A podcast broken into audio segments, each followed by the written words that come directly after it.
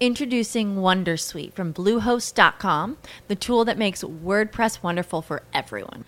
Website creation is hard, but now with Bluehost, you can answer a few simple questions about your business and goals, and the Wondersuite tools will automatically lay out your WordPress website or store in minutes. Seriously.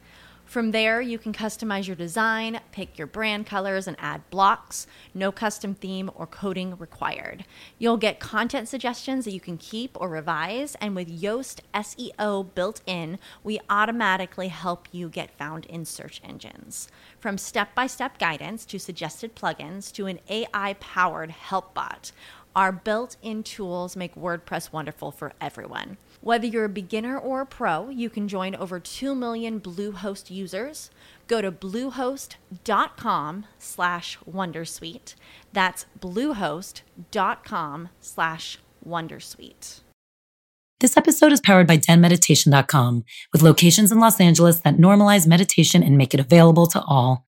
The meditation is the primary focus, the bigger goal is for people to understand and love themselves, thus creating more harmony in the community at large.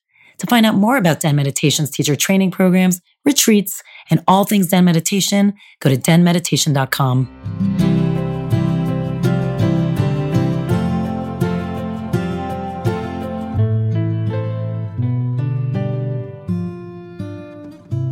So, hey, we're here today with Sophia Bush. She's a woman who wears many hats. She's an actress, an activist, and a producer now.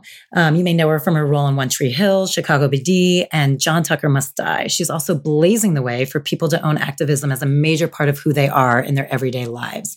She has a loud voice on social media and is fearless in her beliefs, whatever they may bring. She's an inspiration to many. And many, one of the reasons I'm like so excited to talk to you today is because you don't get stuck in your fear and you actually do versus just talk and think. You're actually a mover and a shaker and actually you don't get paralyzed by like what if? What happens if i do this or don't do this? So i'm so happy to have you here today because i think it is so inspirational for so many people to hear that.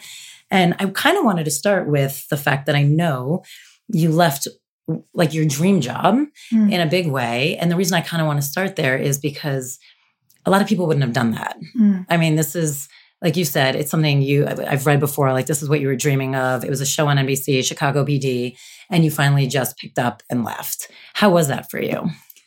Uh, it's a wild experience, you know. And and to your point, thank you first of all for the intro. It's funny when when people sort of spell things out the way that they see you. You're like, oh, I need to practice seeing myself that way a little bit more.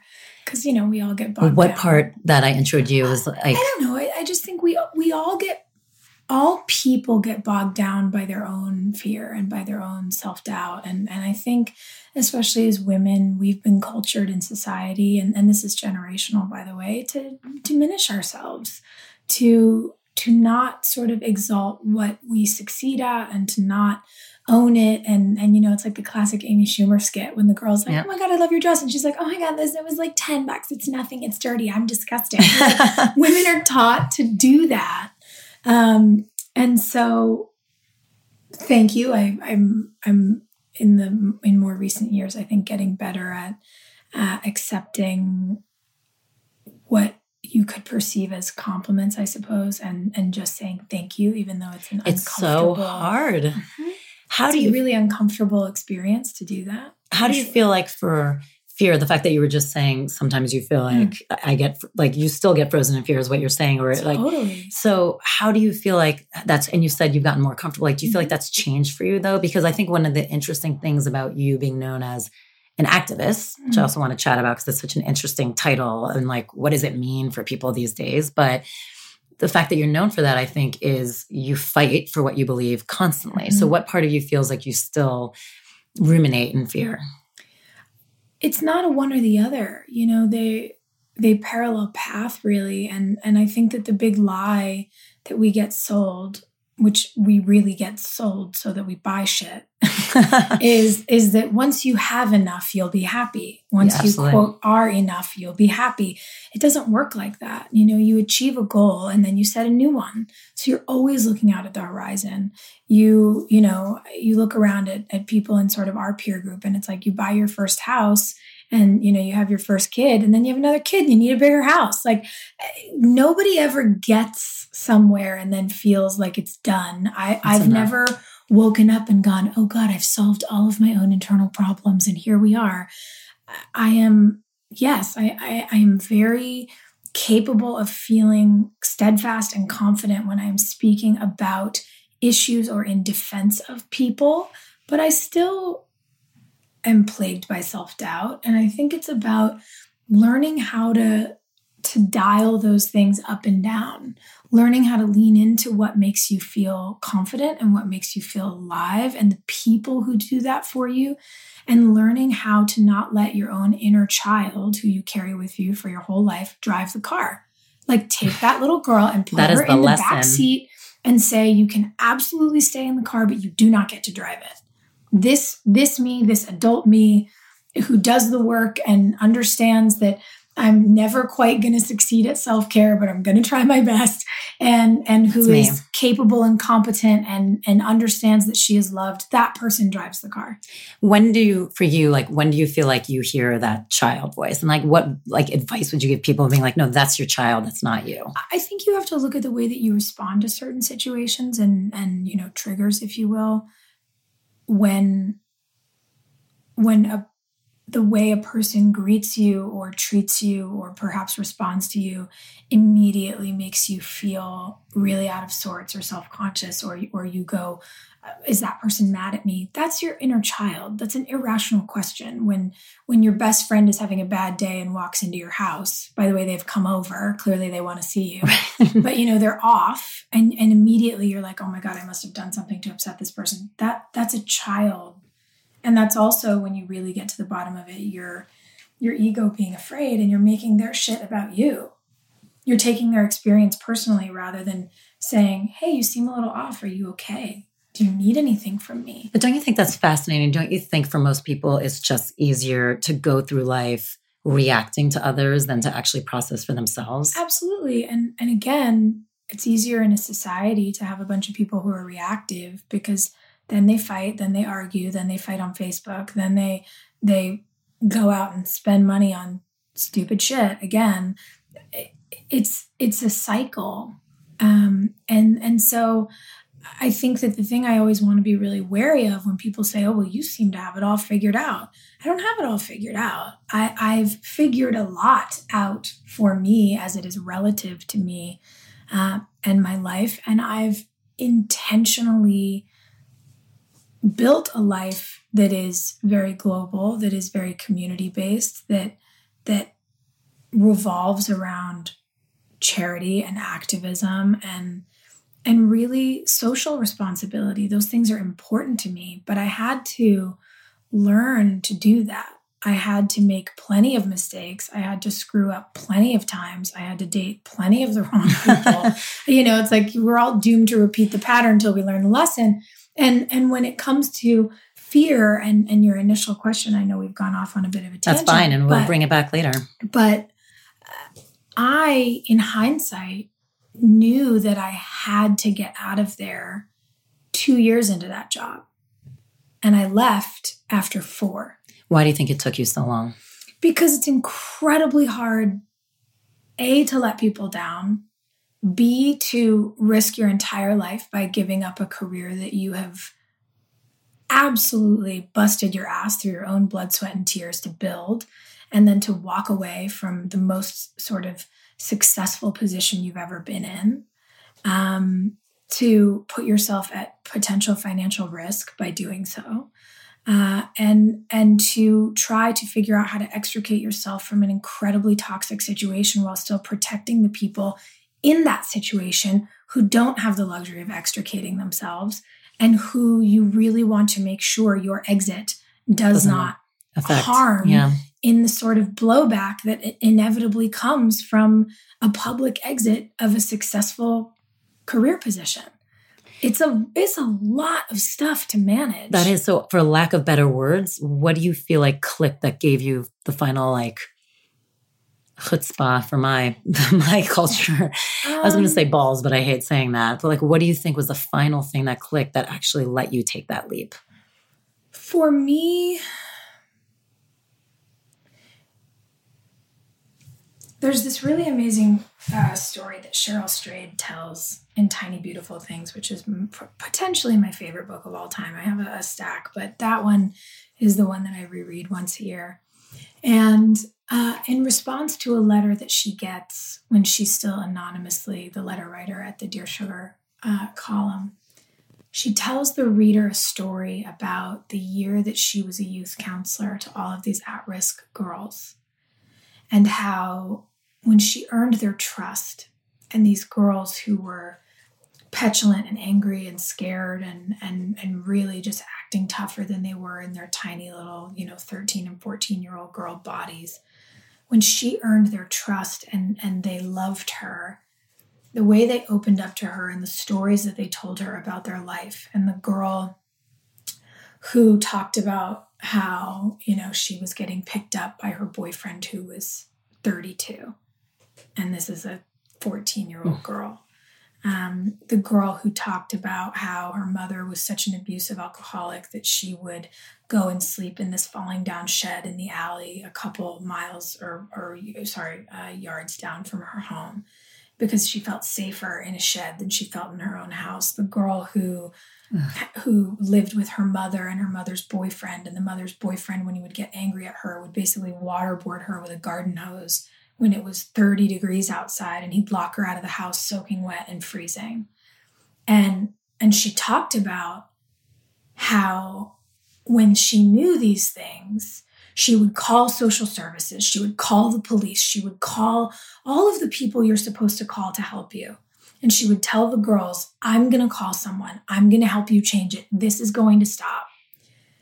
And in getting stuck, I get goosebumps every time I think about it. In getting stuck in the kind of bureaucratic wheel that is our world, unfortunately. Unfortunately. These people on the other end of the phone would say, We can't do anything for them. They're over the age of 12. We don't have emergency response for kids that aren't, quote, kids.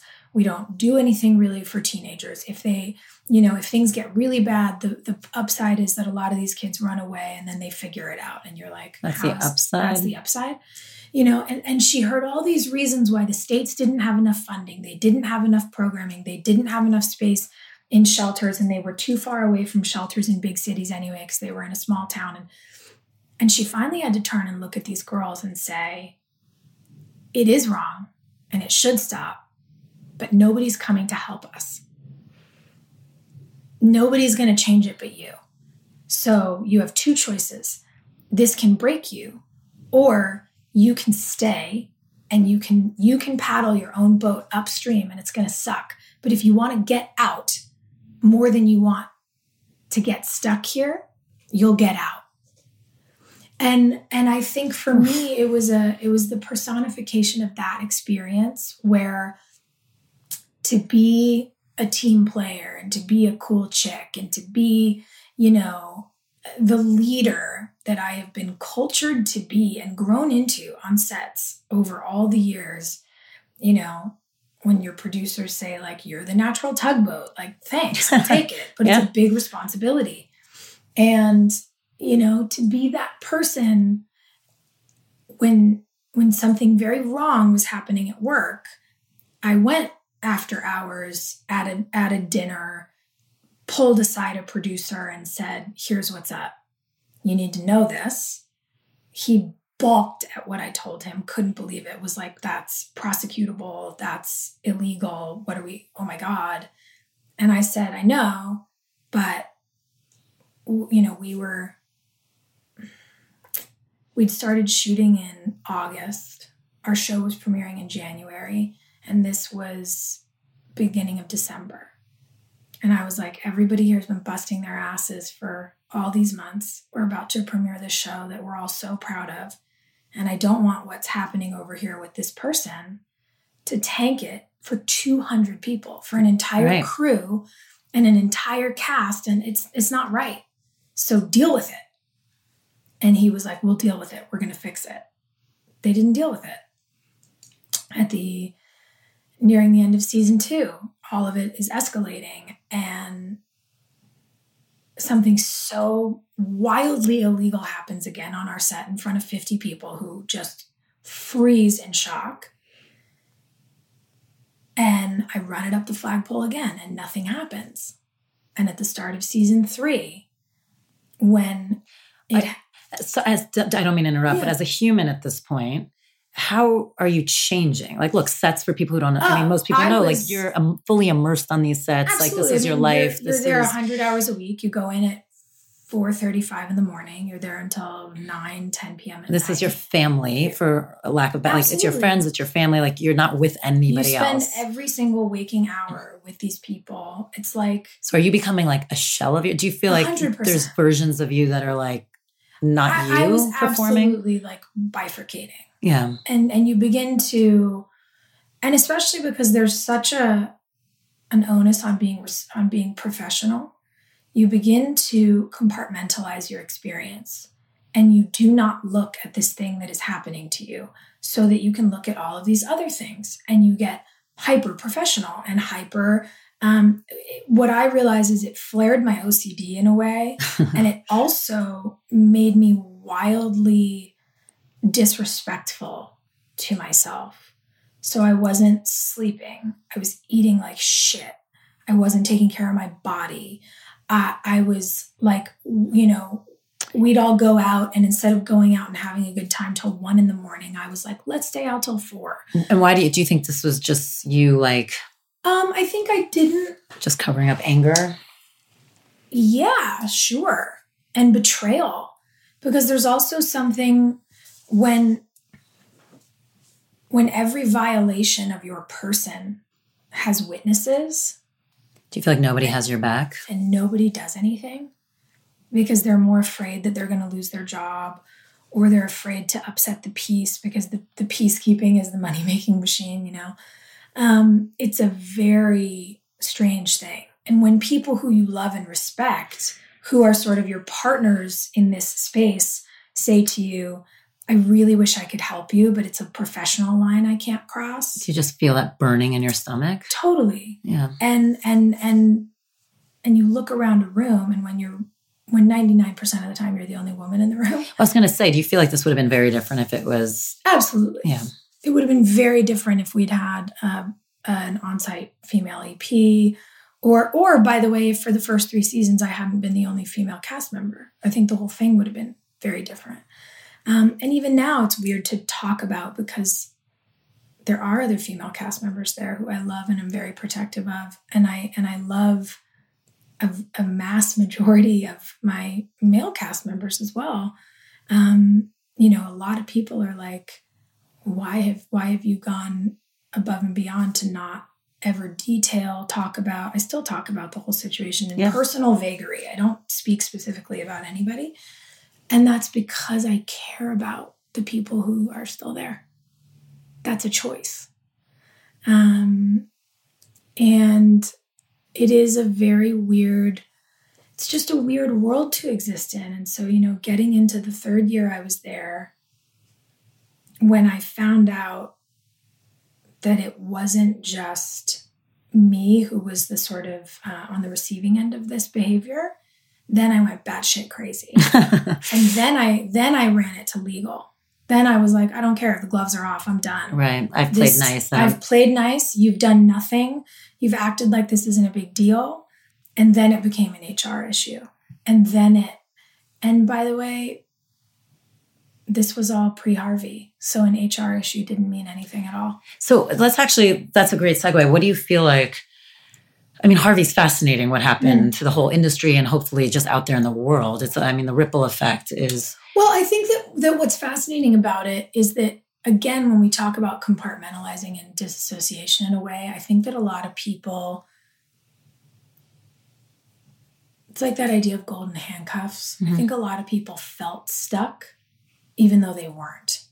People get so nervous to disrupt power structures and to disrupt power structures that support the financial lives of thousands, tens of thousands of people you don't know what's going to happen if you topple the emperor.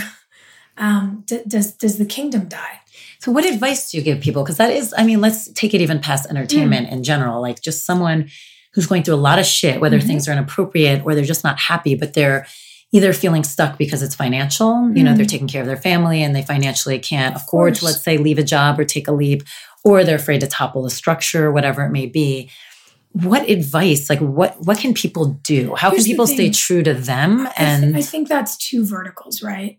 We have one, which is you don't like your job, you're unhappy. And you know what? That absolutely sucks, but that's true for most people. right, and like I, I I work in an industry that everyone thinks is glamorous until they come to visit a set and they're like, this is literally the worst. How do you this is my nightmare. And I'm like, welcome, it's a job. Like you think It's it's, still a like a, rock and roll concert. It's actually a job. Like we are hustling and it's physical and it, it is literally just work. Like it's just work. Um and then the other side is you're stuck in an environment where something is actually illegal, inappropriate, uh, harming harming your person.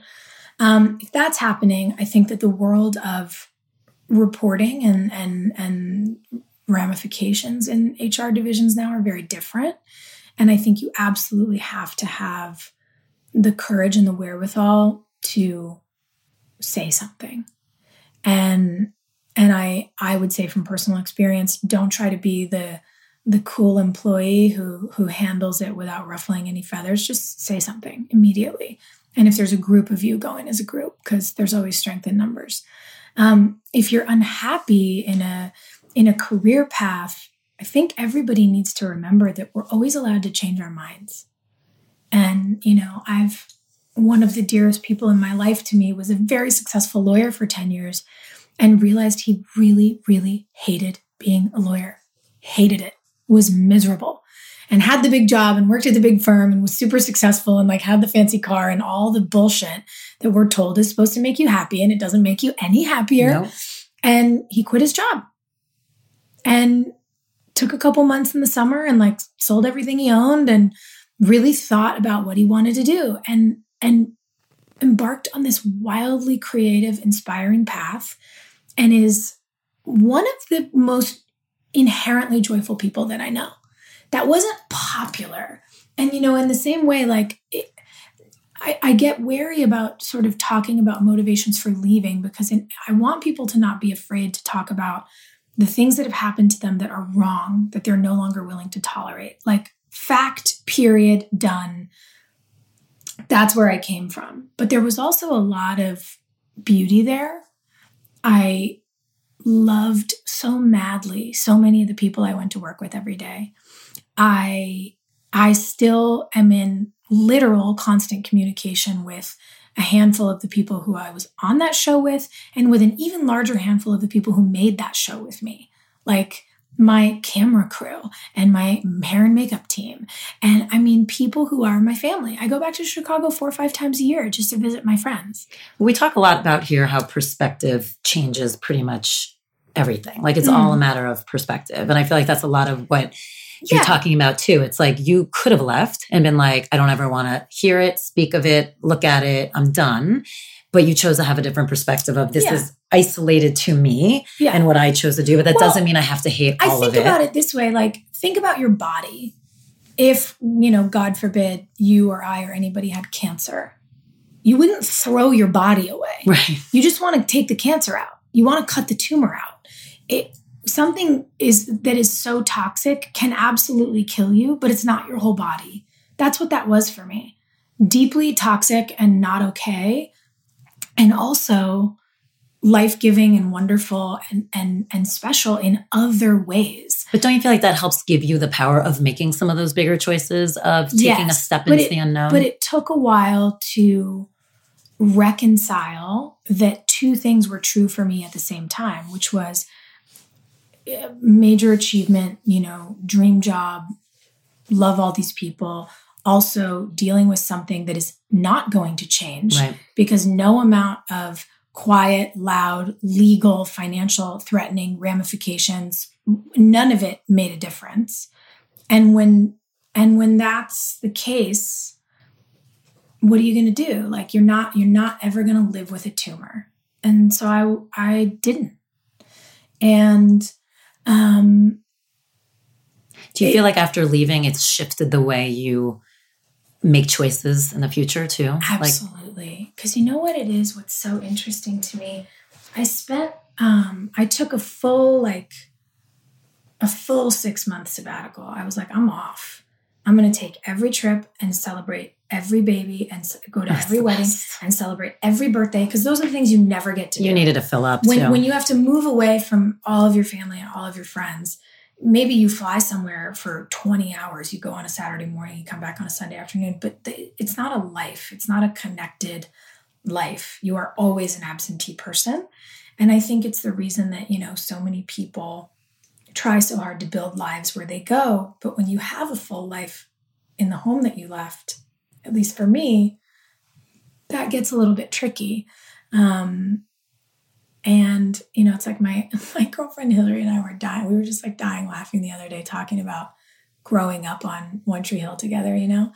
And we were just like, dude, it would have been so much cooler if we'd had like a behind the scenes show about our show because it was you know it was like a total shit show and why wouldn't it be we were 20 years old Living on we your own, moved to like the smallest town where literally the only other people there are like retirees golfing and like college students at UNCW, Yeah. neither of whom any of us can hang out with. So it was it was like summer camp meets like freaks and geeks like every single person on our cast and on our crew dated every single other person like there we were so stuck in this little world like we joked about how often we would move in town just to feel Something like was we were doing something new. Right. like and she was like dude you moved every year. And i was like i know because i was just so bored. Like i just needed new rooms to put furniture in and try to figure out like we i mean we were cackling. We it just like you try your best to make a life but it's still this weird sort of temporary permanence Right. because you live somewhere full time but you know it isn't for real um, so I'm I'm wildly grateful that I made such real permanent relationships and friends and things out of out of that place and that Chicago like feels like my home away from home. Like I'm hardcore rooting for the Red Stars and the Cubs all the time. Those are my teams. Like here we go. Um, but you know, for me, the the permission to feel both joy and pain and not be so stuck in this narrative. We we get this very 2D narrative like, through all these screens where it's like you're either happy or you're depressed. You're this or you're that. No, you are so many things at the same time. So many things. Uh, and and that's why we were talking earlier before we started this. You were asking me if I had a personal mantra. It's my own. It's hard won. It's that you are allowed to be both a work in progress and a masterpiece simultaneously. That's real life. I mean, that's life. amazing. No, because to That's me, that's real life. it is real life. It's and to me, if black people can accept that, like all you have is now, Mhm. and you are perfection of now, and that doesn't mean it's not constantly evolving Totally. and changing, but you are. Perf- I mean, I have that conversation with friends all the time who I just see struggling, and they're always like, "If I can just get to there," and I'm like, "But you don't even know what there is, and you don't know when that's coming, Mhm. and you don't know if it's coming." Mhm. So start just learning to love this, and watch how it all shifts. Mhm. And they're like, oh, so shifting meaning it'll become that. I'm like, oh, I can't tell you what the shift is, but it will Mhm. shift. Like something will shift, whether it's just acceptance, whether Yeah. it just moves to a different level. Yeah. And I think that's such a beautiful mantra because I think it's a lot of what we've been talking about, you know, making the choices and a lot of it's faith in yourself and just Mhm. knowing that you are exactly where you're supposed to be Absolutely. and you are learning from every single moment and those are your lessons of love they're not necessarily the things you have to hate yourself for Mhm. or be ashamed of you know i think so many people live in oh my god i fucked up so now i can't do this or this happened this isn't great or i'm ashamed it's like no those are all the beautiful stories that are becoming part of you to get you Mhm. to exactly where you are and I think it's so important to learn to metabolize those things. It's like absolutely which you i think is a struggle if you eat a bad meal, you metabolize it, you digest it, it doesn't stay in your body forever. And the same is true for our bad and our good experiences.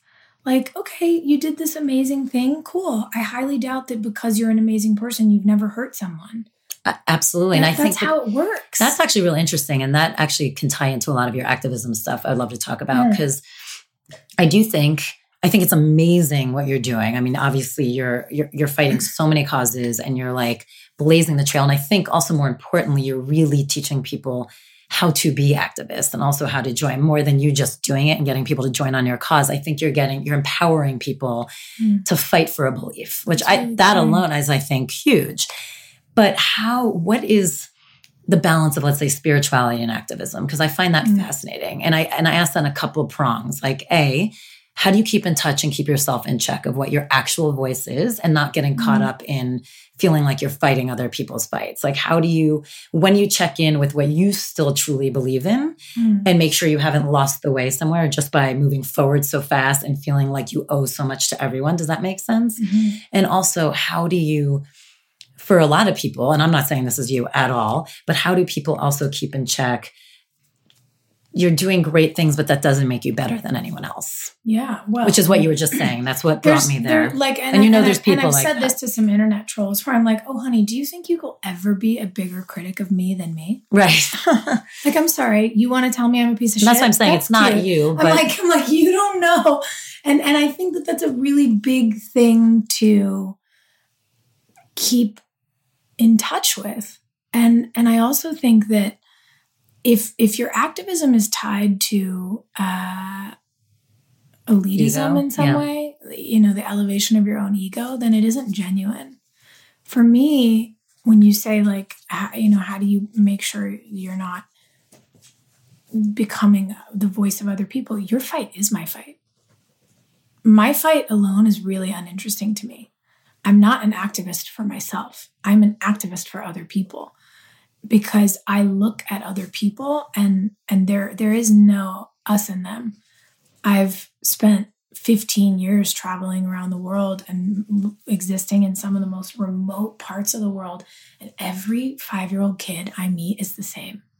Whether they live in a village of 30 in a in a mountain in Laos and have never seen a foreign person in their life before, or they're like the kid of the wealthiest banker in New York, they're all the same. And I, I think all of this sort of faux separation, I hope is crumbling. I think that that's, I hope what we're seeing as a side effect of this nightmare situation at the border. Oh my God. I mean, the fact that a six year old girl can get sexually assaulted in United States custody and uh, a Department of you know Homeland Security uh, uh, official will make her sign a piece of paper in a language she cannot speak, and she that says that says that she's responsible for keeping herself away from her abuser. Like if that is not the the thing that breaks the illusion for everyone, I don't know what is. But for me, people are like, why do you care so much about this? Why do you care so much about that? They're not your kids. Yes, they are. There is no such thing as other people's children. There is no such thing as other people's water. There's no such thing as other people's air. When people are like, oh, you know, the pollution in Beijing is so bad, like, I'm like, it's everywhere. What are you saying? When we talk about warming ocean temperatures, when we talk about increased desertification, when we talk about the fact that for every degree the planet warms, we lose 2% yield in agricultural crops a year. We are literally decimating the global food system, and you think it's happening in other countries? What the fuck, pardon my French, no, no, are I- we talking about? It's like the planet again, when I, I think about everything like a body, because it's it's an analogy that is very um, felt by me when I think about it, and I think it's easy for other people to digest as well. The planet is a body. It's completely interconnected. Yes, it has all of these different systems, whether we're talking about circulatory or muscus, you know, musculoskeletal, whatever. If it's water, land, pollution. The planet is the body. There is no part of the planet that doesn't touch another part. And whether it touches it slowly over the course of a jet stream moving or, or quickly, uh, we are in a body together. And when people say to me, Will you work on behalf of all these causes? Why? And can't you pick one? Would you ever go to a doctor who'd be like, I'm the bicep guy? I'm going to check your bicep. And if I can't find anything in your bicep, well, you're shit out of luck. No, it's there's a reason that medicine is general and holistic and top to bottom. And it's how we need to look at the planet. It's how we need to look at people. I mean, it is fascinating how there has been so much separation. And it is like even just within But the United States alone. Of course, but it's all an illusion. And again, it's compartmentalizing. When we are overstimulated and overstressed, we compartmentalize. When people go through trauma, they disassociate. It's the reason that so many women who are sexually assaulted can't even touch that part of themselves, think about it, talk about it for years afterwards. You literally, your brain, to help you survive, it's an evolutionary fight or flight tool, will take a terrible thing and put it in a box and bury it in the basement of your mind.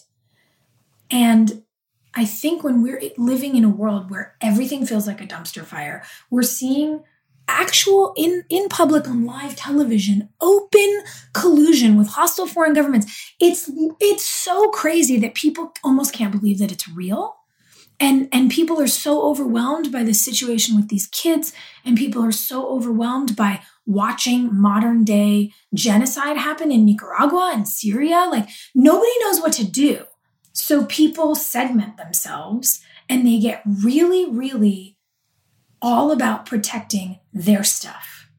Look how scary the world is out there. Let me My make sure I have what I my have. My people. You're not my people. They're not my people. It's What are like the baby steps people can do to even open their eyes for awareness? Like, Mm. or even just start acting versus just looking or feeling. Like people Yeah. do get overwhelmed, especially the border stuff. I oh mean, god, it's it's shattering. overwhelming for people. I feel like that's one that has started to really, you know, be bipartisan a little bit, which I love. Like it- it's almost hard Yeah. for someone not to look at it and be like, holy fucking shit. Well, wrong is wrong. Wrong is wrong. Exactly. And no matter what lie you've been told about how healthcare gets paid for, and the irony is that now we're seeing that, you know, uh, the GOP was telling us that the ACA was unsustainable, but then they tanked it, and now uh, everyone's premiums are going up 40, 50, 60%. And it's like, actually, it was a really good plan. And and you had all the ways to make it even better, and you didn't want to because the other guy made it. That no, it's it. con- right. It's Um, just it's just childish, but it's childish and it's dangerous for us and that's why i think it's on us to take the power back and the and the first thing that's required to do that is to open your eyeballs shut your mouth and open your eyes and ears and i spend a lot of time every day listening and reading and i read things that people would imagine i would read like the new york times and, and the Washington but I'm guessing you read and- things from the other political quote unquote Yeah, sides as well. and i do i, I read as you should, by the way. and I have to. It's it's incredibly important. I, I need to understand the way that arguments are being framed so that I can also then look at the math and figure out what's up. Because again, the way that we were lied to about healthcare because people wanted it to be partisan when it shouldn't be, when we're the you know look we're the only massive industrialized first world nation on the planet who doesn't have universal healthcare for people. It's a joke. Um, but I I require the that of myself. I want to make sure that I know what's happening. I read all day, every day. I, I mean, I love hearing this because I do feel like there's a big us versus them, Mhm. which I don't think is helpful. No, it's all. a distraction tactic, a hundred percent. Absolutely. Because by the way, while they have all of us fighting about garbage on Facebook, they're making trillions of, Of dollars. dollars. This isn't about any of what they say it's about. It's about people in power getting richer. You always have to follow the money. And so I think, look, again, this all feels really big, right? Our phones are amazing. They can teach us a lot of things. I get notifications from four different news outlets on my phone every morning. That's important to me. That's my morning reading. There are certain activists who I follow who do daily and or weekly reading. Um, you must follow Brittany I was going to say, can you name a couple? Yeah, Great. Brittany Packnett. Her Instagram handle is Miss Packyetti. Uh, the kids she used to teach nicknamed her that because I don't think they could say her name properly, which I find to be the cutest. um, it's like my friend's little girl can't say Sophia, so she calls me Aunt Tia, which kills Oh. me because also Tia is aunt in Spanish, so she's just calling me Yeah, Aunt. Aunt, Aunt. I'm Auntie Auntie. I know. I'm Tata Um, for my nieces, which I Yeah, love just- too. I love kid nicknames kill me. So Brittany Packnett, um, follow Glennon Doyle, um, fo- and then also figure out who's doing work you're interested in. Do you want to follow the NRDC? Do you want to follow the HRC? Do you want to follow Planned Parenthood? Please do. I mean, we're talking about healthcare providers for women. We're not we're not talking about anything else.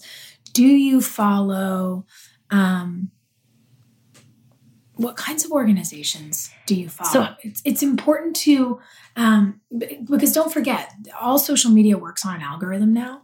So look, I in, in my purest, most individual um, pleasure center, I love design more than anything.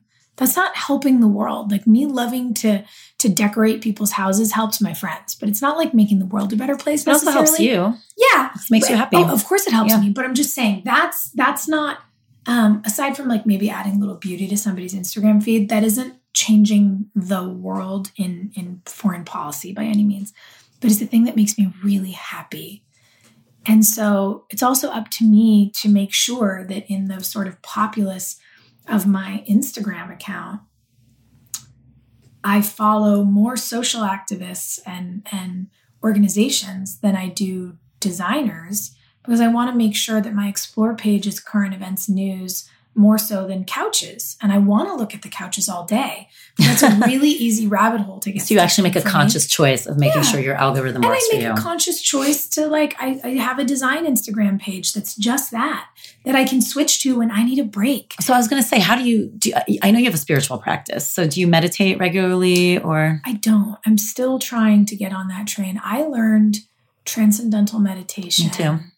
Uh, when I was 23. So I was like real early on the yeah. meditating thing. And I, I don't know what it is. I think I think the lack of routine in my job. You know, your call time is different every day.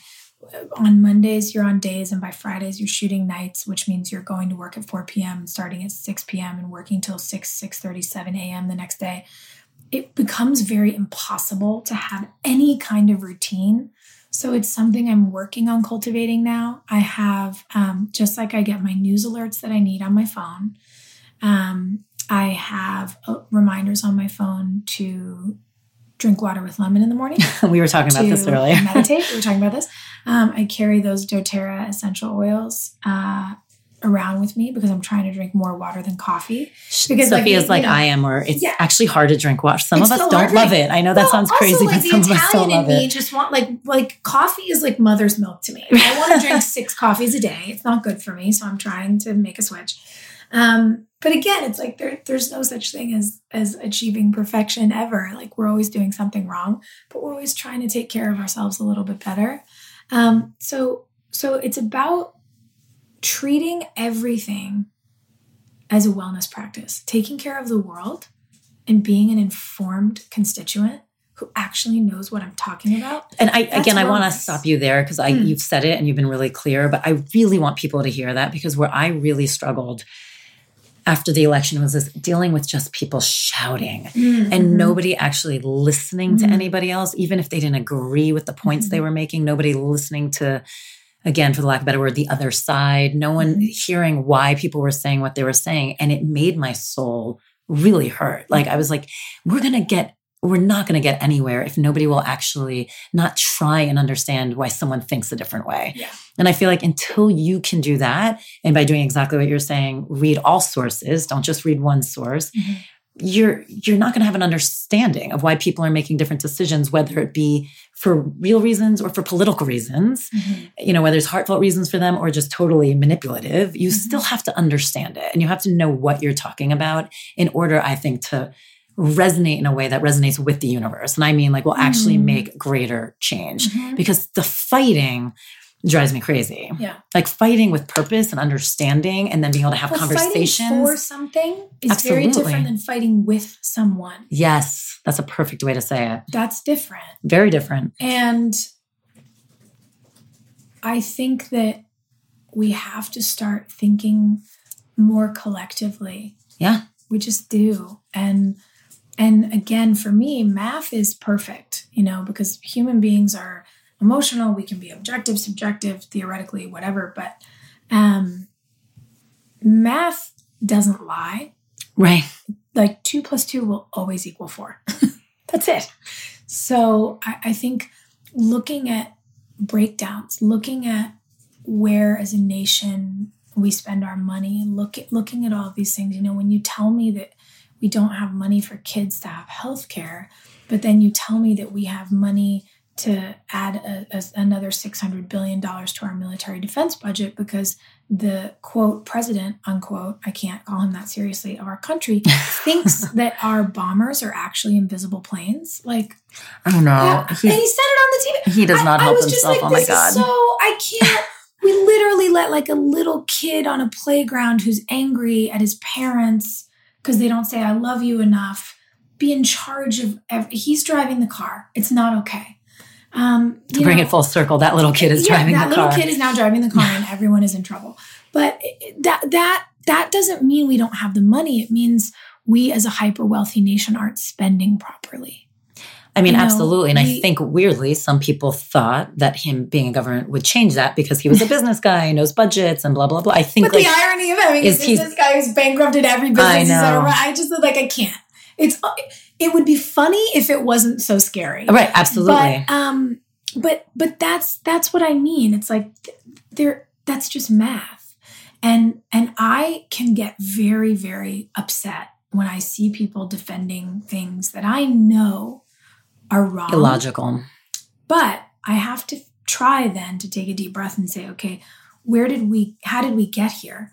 Because by the way, those people think, those people look at me and go, And think "Well, you're know She's wrong." wrong. No, but by the way, that's exactly what you Mm-hmm. just said. It's like you're taking a breath. I mean, I fill in the blanks for me, but and you're checking yourself before you go on the attack. And it doesn't mean you don't do it and you don't say, I mean, you're getting obviously clearly you, everyone knows, like you say it all. You give a lot of information, which I think is fantastic. But that I find to be better is offering information, offering facts. Every once in a while, I clap back at someone who's like really just so revolting that I'm like, no, you don't get to I need to to check you. like that. Like, so you have to be checked a little bit because it's just Well, inappropriate. don't you find that fascinating about social media in general? I mean, Mhm. it's like obviously it's great. You get to spread messages uh, that could not be oh, spread way before, talk to you? but everyone has an open forum and Uh-huh. it's unbelievable. I'm like, how are you raised? Yeah, I it's mean- shocking.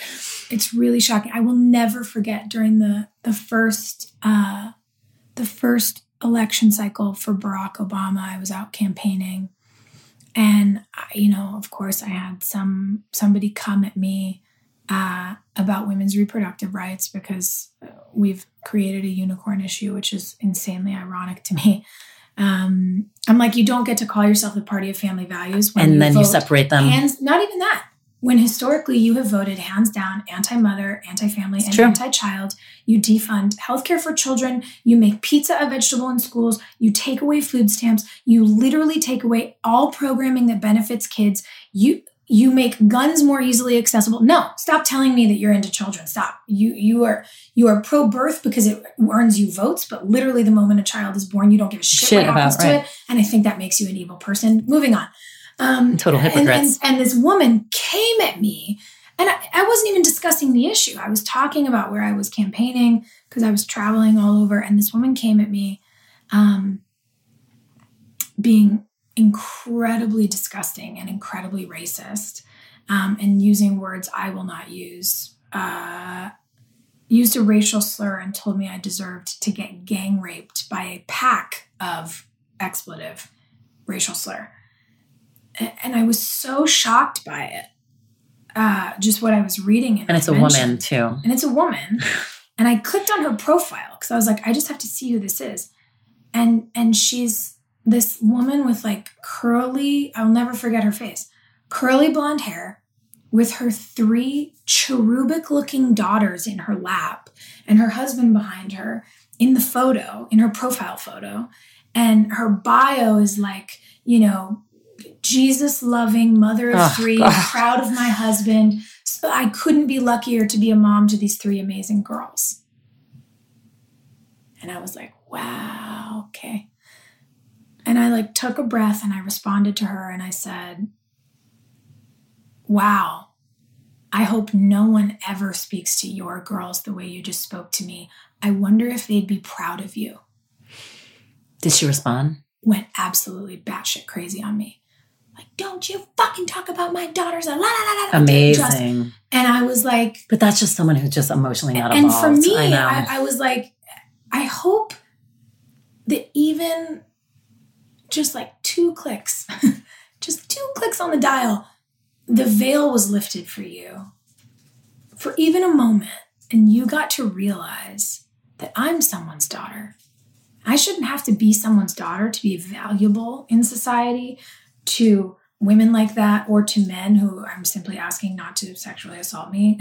uh, all of us really like I always think it's an interesting thing that that we say like well she's someone's daughter or sister or mother or wife and I'm like well she's someone no, we're people. Period. And I think She's it goes someone. back to like your separateness comment mm-hmm. of it's not even just about uh, the issues. It's like we are all connected and yeah. are all people. So absolutely. It's, but but when we look at the, these sort of strange faux hierarchical systems that we've put in place of power and who has what and, and privilege, I mean, how important it is for us as white women to discuss what white privilege looks like. Absolutely. To to show up for and not show up just for, but show up and then shut up for women of color.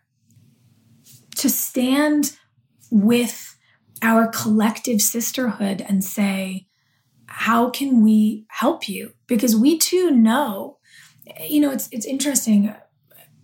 Brittany and I were talking about this not that long ago that um, that every sort of describer you could add to somebody reduces uh, their ease in life. So it's like that's something a lot of people get really fired up about this this you know quote white privilege because they're like I wish show me where my privilege is and it's like no no no I'm not saying your life isn't hard lots of people's lives are very hard what what what white privilege denotes is that your race is not one of the things that's made your life harder. Right. Your life might be insanely hard, but it, there's not also that box ticked for you on on the difficulties list. Um, and and how interesting it is that yes, we as women experience subjugation, violence, um, all sorts of inappropriate ramifications of gender. So we know how hard that is. So imagine how hard it is for the women in our lives who then have another describer. You rather than just being a woman, you are a black woman or a Hispanic woman or a what happens when you are, you know, my girlfriend said said this to me recently. She was like, "Yeah, try being a queer Asian woman." And I was like, "Oh my god." You know, and and and it's really it's illuminating when we really begin to examine this stuff, but it's also to the point of the conversation we were having earlier about even awareness and activism, it makes it more, more complex. And I think it overwhelms people because they realize that there's this sort of invisible netting. Yeah. It's like a grid that exists and everything is placed on it somewhere. And and how do we affect those sliding scales and how do we give more where it's needed and take it away from where it isn't you know how do we spend more on social programs in our country and less on less on on military, and I don't mean supporting the men and women in the military. Hello, like I've done USO tours for years. I mean, like, we don't need to be paying more money to Halliburton when kids can't go to the doctor. Right. So it is really complex stuff. Have you thought about running for office? no, but I mean, seriously, um, have you ever thought about it? I have. Uh, I have. And I am constantly working in the space, obviously, um, whether it's things people know about or things that they don't. Like I, I spent um, two Sundays ago, I, I did a full day of border action work and um, spent time with three incredible activist communities working in San Diego and learned about not only what's happening to all of the people coming from the southern border um, from South and Central America, but also this mass Haitian population that's been trapped in this sort of border nightmare uh, that nobody's paying attention to. Nobody's talking about how what's happening at the border is not just a brown, but also a black issue. Um, all I want to do is be of service and learn, but like I didn't social media any of that stuff. Right. I d- I don't, there's a lot of work that I do that I don't put out there because it's mine. Absolutely. And it's also I think that I'm keeps you more authentic. Absolutely. Media. Um, but but what what our plans are after what we learned that day and the communities we got in touch with that day, I'm excited to share with people, you know, what's coming and and what we're trying to figure out how to do and, and how to be supportive. Um, and yeah, on days like that, people say, you know, you should run. I am really not opposed to it. You know, something a lot of people don't know is that I I went to college to get my BFA.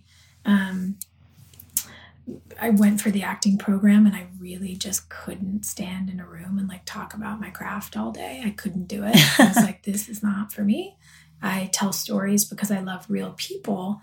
And and part of me wishes I'd maybe like studied some Stanislavski or Meisner or whatever, but at the time I was like, I just knew in my sort of in the gut of my gut, if you will, Mm-hmm. like when I knew it was time for me to leave my last show, it was like when that part of you turns on, you know. Yep. And I and and back then I knew that that wasn't for me, and and I wound up uh, studying journalism and doing an emphasis in political science. Nobody knows that. People are like, "What the fuck do you know about politics?" I'm like, actually a lot, but it's cool. You can tell me. Feel free to tell me I'm stupid while I'm like doing this work over here. Um, well, you do you. Um, but there's also, I think, because I've been uh, potentially, you know, begrudgingly at, at a younger age, certainly in the public eye for so long, I understand what what a sort of scathing hot life that is. You know, um, having people feel like they own your space, time, person, body, uh, home. People think it's cool to like follow you home, come to your house. It's, It's a- ugh, it's a- my you know, God. to to to try to figure out where you live and send you mail and get your phone number and It's stalk crazy. your friends and break into people's accounts and hack people's photos. I mean, it's really it's like it's like putting Violating. your hand on a hot stove. It's really it's scalding. So do you feel like running for office would be kind of putting yourself back in that I, in I a just different way? I just feel like as I'm entering this phase of my life where I've built this career that I love, I've built this hub of activists that I love, and I am I will double and triple down on my commitment to the world forever. But as I think about giving a little bit of that back to myself and building a life and having a family, I get very gun shy about exposing my eventual children to that, to a world that thinks they have the right to treat them uh, like they are There's pieces of meat Yeah. or commodities or you know I, I really think that we do a, a, a horrid disservice to the children of anyone in the public eye whether they're celebrities or politicians or whatever um, i'm very very cautious about it and so it it puts me in this zone where I think, you know, maybe in my 50s I'd run. Maybe maybe I would do it when it wouldn't be traumatic for a little person. Um so you're thinking about family, and I mean, you Mhm. still need that's what you want too. yeah, it's always been on the list. I, I've just I've always felt really full. Yeah, Um and not to say that people have families because they don't. That's not it at all. I've just been really busy. yeah, and and for me i've had a lot of you know i've had a lot of personal evolving to do to feel ready for that um Where do you feel like you've like let's go back like full circle. Mm. Where do you feel like some of your biggest struggles or lowest moments in like life were or times you're like, you know, we were Mm. talking earlier about these are all our lessons and they all bring us to where they are. But just I think it's such a good reminder for people to hear because like you said, especially someone who's Mhm. in the public eye, people just think like, oh, it's perfect. It's yeah easy. people think your life's easy i had this guy the other day who was like oh yeah you know the, the irony was that I, I posted a photo it was like 7.15 in the morning uh, and we just wrapped this little film that i did and we were on night shoots for a month Is 7.15 a.m. Disorienting like, and we exhausting. wrapped, you know, yay. And this this dude is like, must, you know, oh yeah, real rough life for you. You get everything handed to you on a silver platter. Ugh. And I was like, I'm sorry. Um, I just did a 15 hour night of filming. Uh, whether you know how hard that is or not, don't care, by the way, side note. But but I, I was like, hold on, I'm sorry.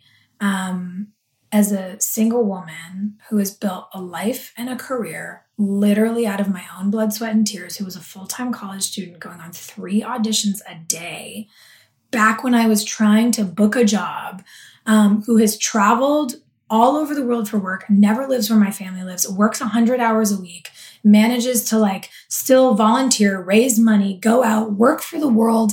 And yeah, every once in a while has people over for like pasta and a little too much wine. Please mansplain to me how building this life with no help from Anyone. anybody else is a silver platter. Tell me what I got handed to me, motherfucker. I was like so, and it's like such a wild, oh, it was just like such a wild thing for me because I was like, what is this? Like, what is what is this desire that people have to tear other people down? What's that for? I mean, I think sometimes it's because people don't know how to put one foot in front of the other. So Mhm. instead of them looking inward of being like, how do I put Mhm. one foot in front of the other and start moving in this direction?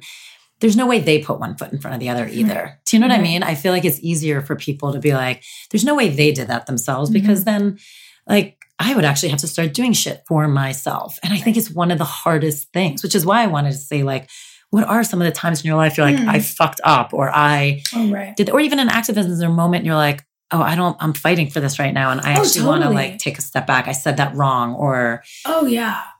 Oh, God. Yeah. I mean, everybody screws up and everybody misspeaks. And I mean, whether that's saying something which you thought was clear that obviously wasn't because people have gotten so offended or, or, you know, winding up in a relationship that you knew was like a really bad idea or like all of these things you're doing to like make your life feel full because you're like it really why why, why is this bad? It but you're not so listening to that one but thing. you're not listening to the gut of your gut. Yep.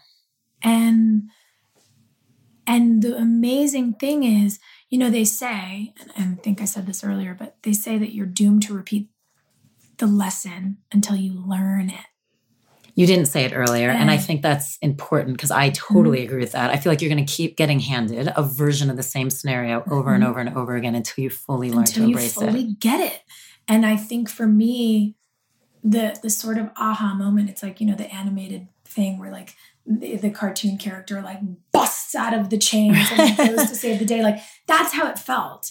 I everything finally cracked open, and I went ah, I know what I've been meant to learn off and on for the last decade and a half.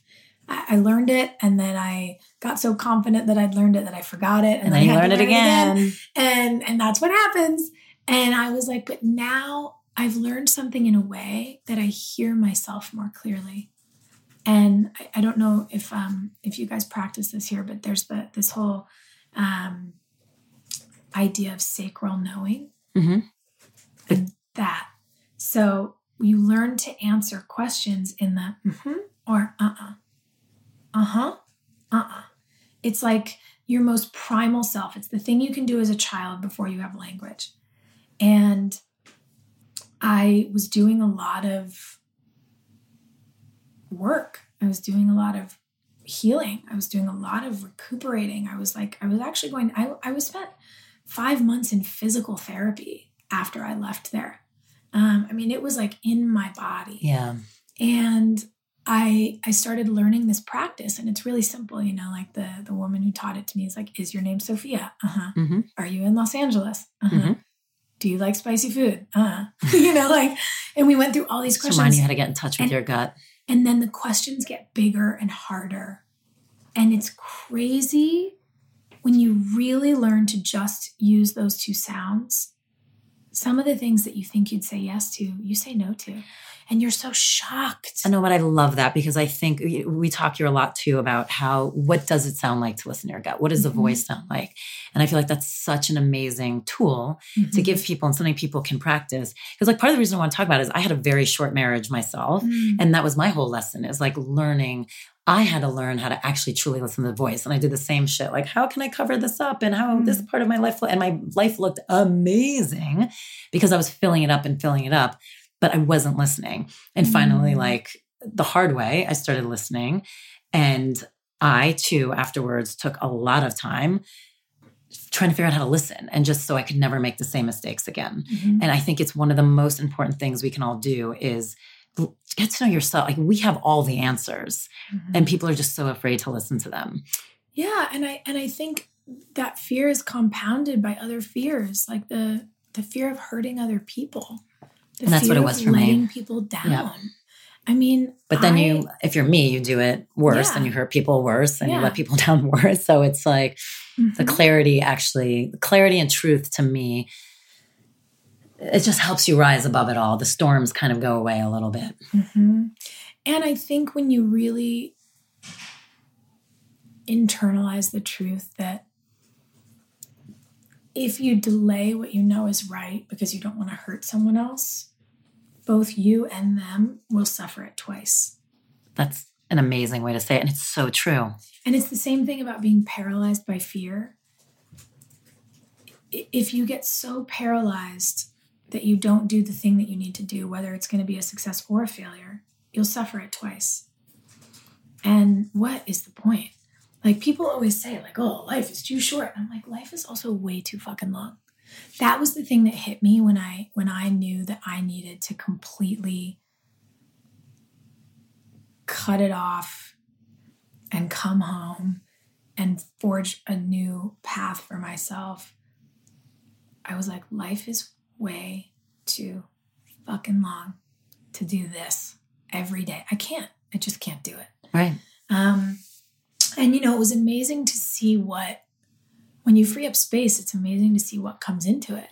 What projects, what films, what IP, what things I'm developing, producing. It's also crazy how long that stuff takes. It's like Oh, I'm way. used to going to work and shooting nine pages a No, day. now you see all the 23 behind. episodes, and and yeah, it's like we're a ye- we're we're you know. I took six months, so I mean, it feels like a year for me because of when I actually left work. But yes, since January, it's like so we're like seven months into developing, and it's been the longest process, which makes me a little crazy. Welcome to my old world. Yeah. But it also has been delicious because it's really taught me to slow down. I've been sleeping. Like, no, you know, yeah. you're doing serialized drama. You don't sleep. No. I sleep. I sleep like eight hours a day now. What? It, who? I was like, why did nobody ever tell me sleeping was the most amazing thing in the world? You know, like I, I have dinner with my parents.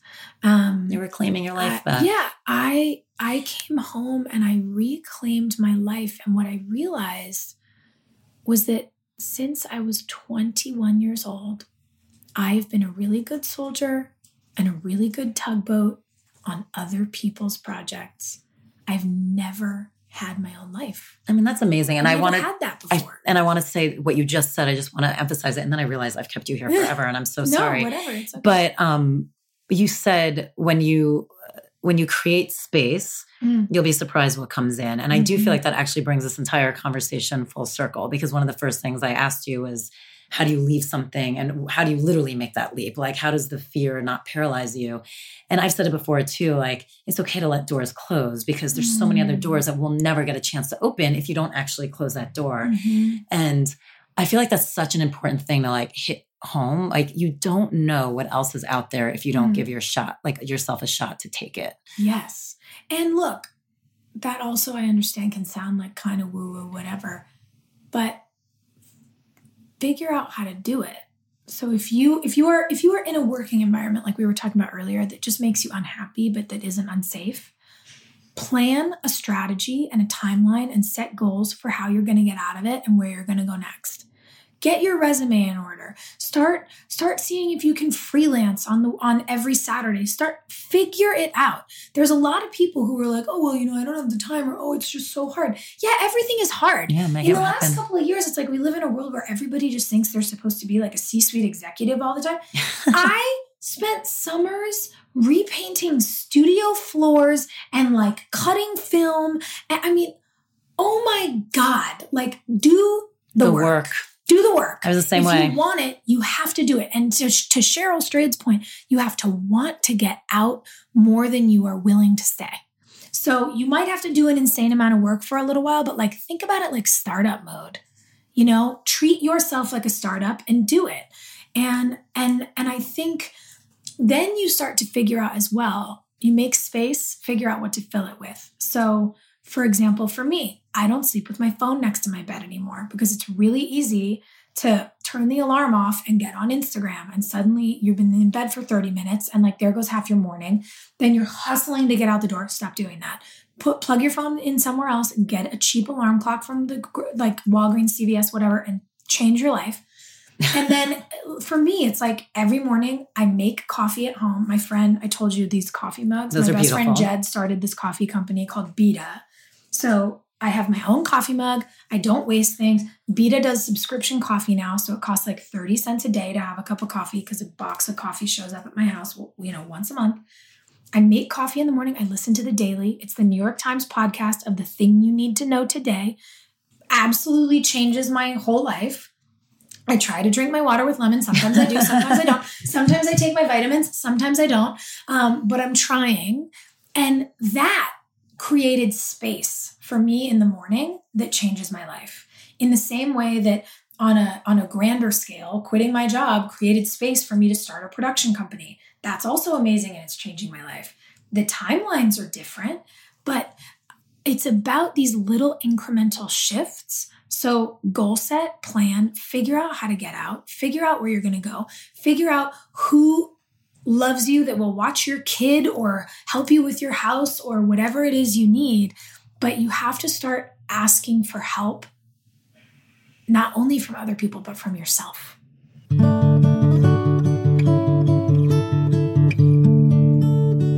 So now it's time for Sophia's personal practice, and she's going to share a personal mantra that she lives by. So I always laugh when when asked about these things and I and finally I realized that I do have a, a personal mantra and that I think it's been hard won and I'm quite fond of it. Uh, I mentioned it earlier. I try to remind myself and and the people in my life and the people out there, you know, my my sort of community at large, um, who I may not know personally, but you know, we share space in the world and in our in our digital worlds. Um, that you are allowed to be a work in progress and a masterpiece simultaneously. You can be both of those things. And and what that means to me is to own that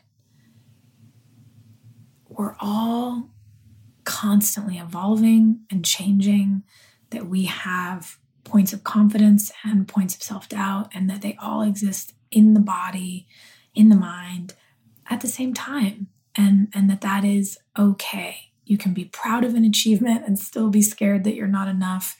And hopefully, you can continue to adjust the dials and keep clicking in the direction of feeling more enough than not enough. Um, but don't get down on yourself, you know. Celebrate what you can, work on what you need to. Work in progress, masterpiece. Same, same. Den Talks is produced by Michael Burke, Mike Burns, Reem Edon, Nicole Rappi, and music by Alex Fetter.